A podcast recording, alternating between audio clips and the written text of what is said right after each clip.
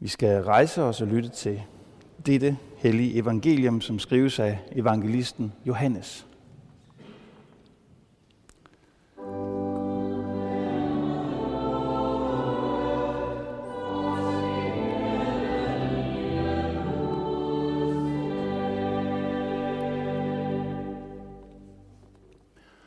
Så kom festen for genindvielsen af templet i Jerusalem. Det var vinter, og Jesus gik rundt på tempelpladsen i Salmos søjlegang. Da slog jøderne ring omkring ham og spurgte, hvor længe vil du holde os hen? Hvis du er Kristus, så sig os det lige ud. Jesus svarede dem, jeg har sagt det til jer, og I tror det ikke. De gerninger, jeg gør i min fars navn, de vidner om mig. Men I tror ikke, fordi I ikke hører til mine får. Mine får hører min røst, og jeg kender dem, og de følger mig, og jeg giver dem evigt liv, og de skal aldrig i evighed gå fortabt, og ingen skal rive dem ud af min hånd. Det min far har givet mig, er større end alt andet, og ingen kan rive det ud af min fars hånd. Jeg og faderen er et. Amen.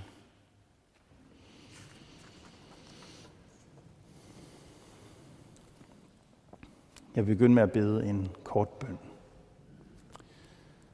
Gode Gud, himmelske Far, jeg beder om, at du vil lukke vores ører, vores hjerter og vores tanker op for det, som du vil sige til os, det, som vi ikke kan sige os selv, men som vi har så meget brug for at høre. Amen.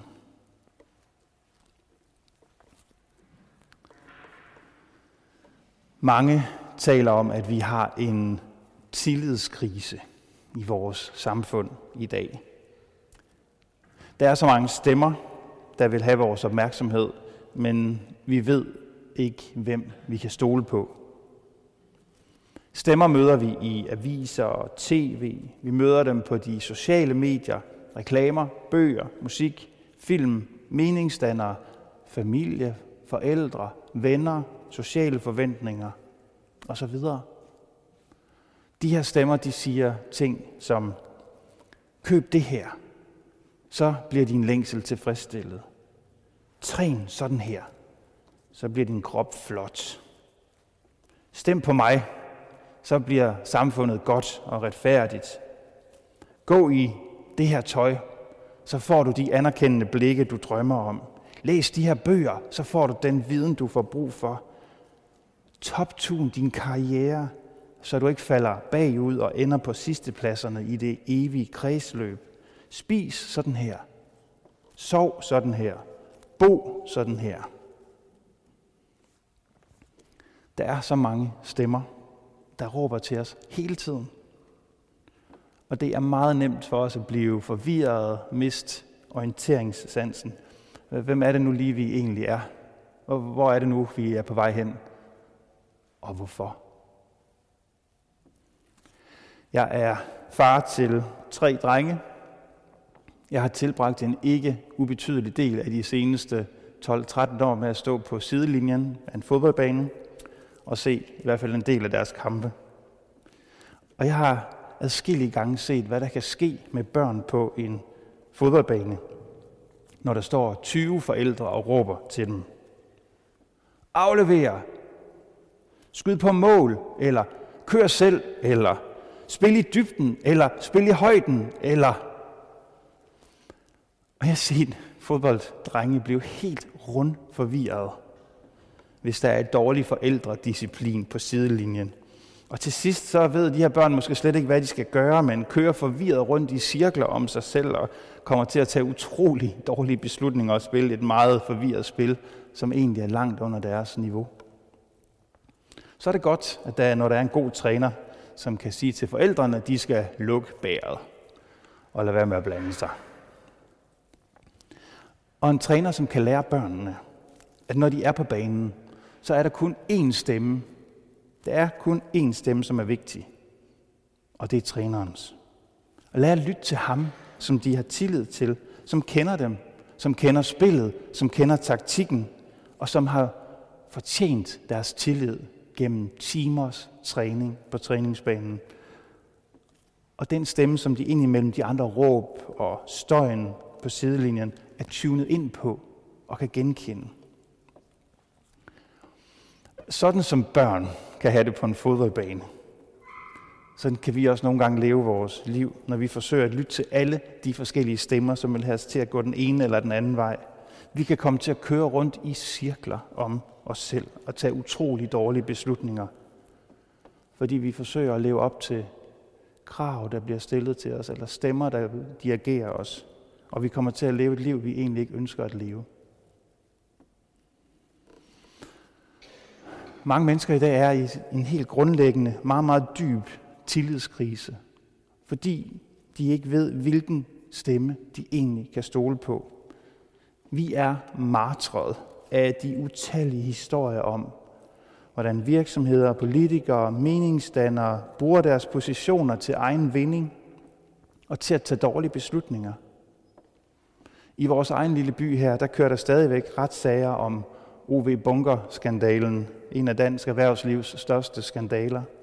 I medierne er der fyldt med historier om, hvordan Facebook lægger personlige data fra dens brugere.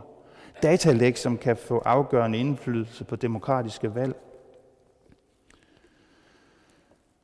Truslen om strejke og lockout, som vi står overfor, er måske også først og fremmest en tillidskrise. Og ham eller hende, som vi elsker, svigter os måske og efterlader os med et dybere og mere giftigt sår end noget som helst andet. Og så sker der det for mange af os, at vi tænker, jeg kan nok kun stole på mig selv. Det er nok kun mig, der vil mig det godt. Og så begynder jeg at lytte til min egen indre stemme. Hvad jeg har lyst til, hvad jeg synes, hvad der er sandheden for mig. Den mening med livet, som jeg selv skaber, eller simpelthen bare, hvad der lige føles godt i øjeblikket. Hvilken stemme kan vi egentlig stole på? Det er ikke et nyt spørgsmål. Det spørgsmål har mennesker altid stillet, og har altid været til at blive skuffet. Det er det spørgsmål, der har drevet jøderne her i den tekst, vi har læst hen til Jesus. Det er vinter, der er fest i templet. Jesus træder frem som en ny stemme i deres religiøse, i deres politiske virkelighed, og de ved ikke, om de kan stole på ham. Hvem er han? Sig os det lige ud, siger de. Er du Kristus? De spørger egentlig, kan vi stole på dig? Er du vores tillid værdig? Og Jesus svarer dem, det har jeg jo sagt jer. Men jeg har ikke bare sagt jer det. Det jeg gør, viser, hvem jeg er. Jesus sagde det her, før de oplevede hans lidelse og død, og vi læser det nu efter påske, som et vidnesbyrd om, at Jesus han sagde ikke bare det her for sjov. Han satte magt bag sine ord. Han satte sig selv bag sine ord. På korset, i lyset af korset, der ser vi, at han mente det alvorligt, da han sagde, at vi kunne stole på ham. Han kalder sig din hyrde. Hyrden i den mellemøstlige kultur var en kriger. Han skulle kæmpe mod løver, mod vilde dyr for at beskytte sin flok. Og når det drejer sig om dit liv, om din sjæl, når det er den kamp, det handler om, så er der kun én hyrde, du kan stole på, og det er ham. Kan man have tillid så til en, der lader sig tage til fange og dør på et kors, kan man spørge. Ja, hvordan kan man have tillid til noget som helst andet, kan man spørge.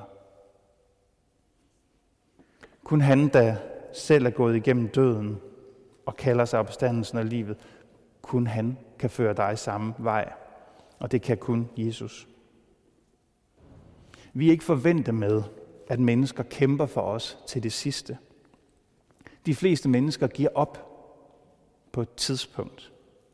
På et tidspunkt, så giver den menneskelige kærlighed op. Selv forældre kan blive nødt til at opgive deres børn, selvom de elsker dem. Og mange af os går måske med frygten for at blive opgivet, tror jeg. Hvis de nu virkelig finder ud af, hvem jeg er, så flygter de sikkert. Eller når tingene spidser til, så står jeg der alene. Eller i sidste instans, når sygdommen kommer, når lægen opgiver mig, så er jeg alene.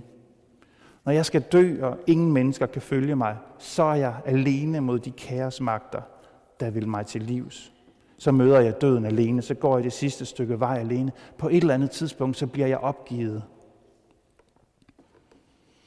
I dag der møder den opstandende Kristus os med ordene, jeg er din hyrde, du er min.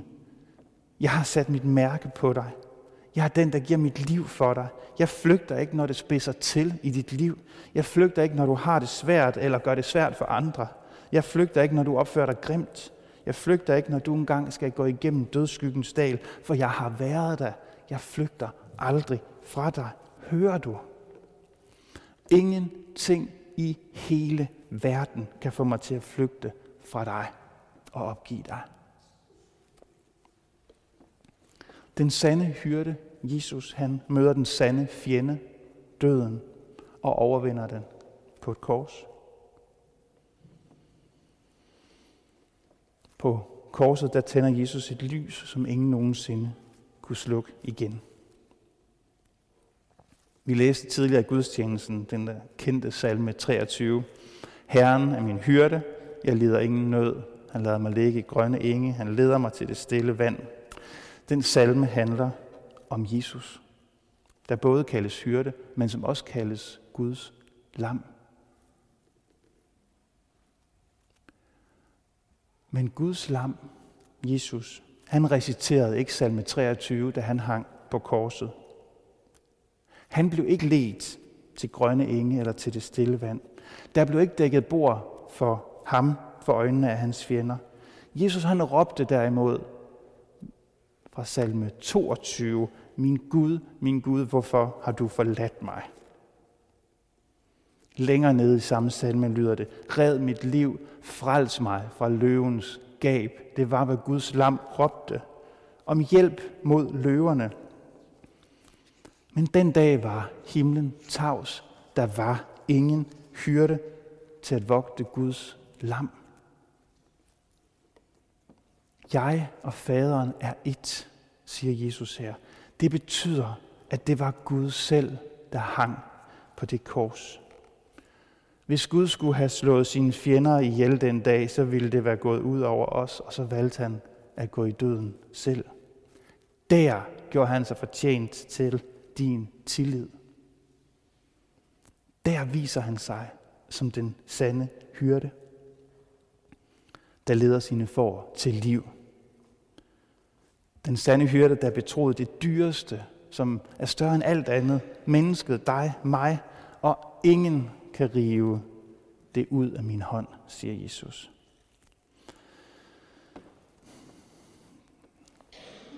Og så ved jeg ikke, om vi alle sammen er klar over, at vi er faktisk er blevet groft fornærmet her i dag, i den her tekst. Det at blive sammenlignet med får, det er faktisk ikke særlig flatterende. Får er dumme. Får er vel nok det dummeste dyr, som mennesket nogensinde har haft i dets varetægt. Et får vil aldrig selv kunne finde mad og vand. Et får kan ikke selv finde hjem, hvis det er kommet rundt om et hjørne eller over en bakketop. Et får er 100% afhængig af deres hyrde. Og det er vi også. Deri holder sammenligningen. Vi kan ikke selv finde vejen frem i livet. Vi kan ikke selv finde vejen frem i kærligheden, i sandheden. Vi er 100% afhængige af ham.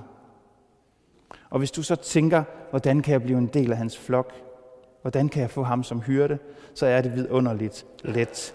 Hans flok er ikke lukket. Du bliver en del af den, når du hører hans stemme. Så enkelt er det. Det var sådan, hyrderne faktisk adskilte deres forflokke, når forflokkene var blevet blandet sammen. De kaldte på dem, og så ville forne komme hen til den hyrde, de kendte. Og Jesus kalder på dig. Og det er et af vores livs store gaver, at vi får lov til at lytte til den gode hyrde, ham der kender sine får. Ham som siger, du er elsket, før du har gjort noget som helst. Du er altid allerede elsket, som det står i en fin bog af musikeren Peter Bastian. Og mens politikere, coaches, virksomheder, fagforeninger, venner, elskede vil svigte dig, så vil han altid, altid være din tillid værdig. Han kan løse dit livs mest grundlæggende tillidskrise, som ingen anden vil kunne. Og du kan gå ud i livet sådan her, som vi læste i salme 23. Tryk. Midt i en national, midt i en verdensomspændende tillidskrise, midt i alle farer og udfordringer, så kan du kaste dig ind i tjenesten for livet og din næste helt grundlæggende tryg her i livet. Herren er min hyrde. Ah, jeg skal ikke frygte. Ah, lige for øjnene af mine fjender, midt i mine største besværligheder og i mit livs rodebutik, så dækker han et bord for mig. Ah, han går med dig. Det er ikke bare dit og mit, det er hele verdens håb, at mennesker i dag i vores verden vil lytte til ham. Fat tillid til ham. Find tryghed hos ham i stedet for at søge den i alt muligt andet. Til sidst, en fransk filosof og forfatterinde, der hedder Simone Weil. Hun, øh, jeg har et lille citat af hende til at hænge på mit, øh, over, over mit skrivebord. Der står sådan her. Hvorfor da bekymre mig? Det er ikke min opgave at tænke på mig. Jeg skal tænke på Gud. Det tilkommer Gud at tænke på mig. Og jeg kan se på, at I skal lige have den en gang til. Hvorfor da bekymre mig? Det er ikke min opgave at tænke på mig. Jeg skal tænke på Gud. Det tilkommer Gud at tænke på mig. Så tryg må vi være hos ham. Ham, som har lovet, at han vil tænke på dig. Og må du lytte til hans ord i dag. Må du vise ham den tillid, at betro ham dit hjerte og dit liv.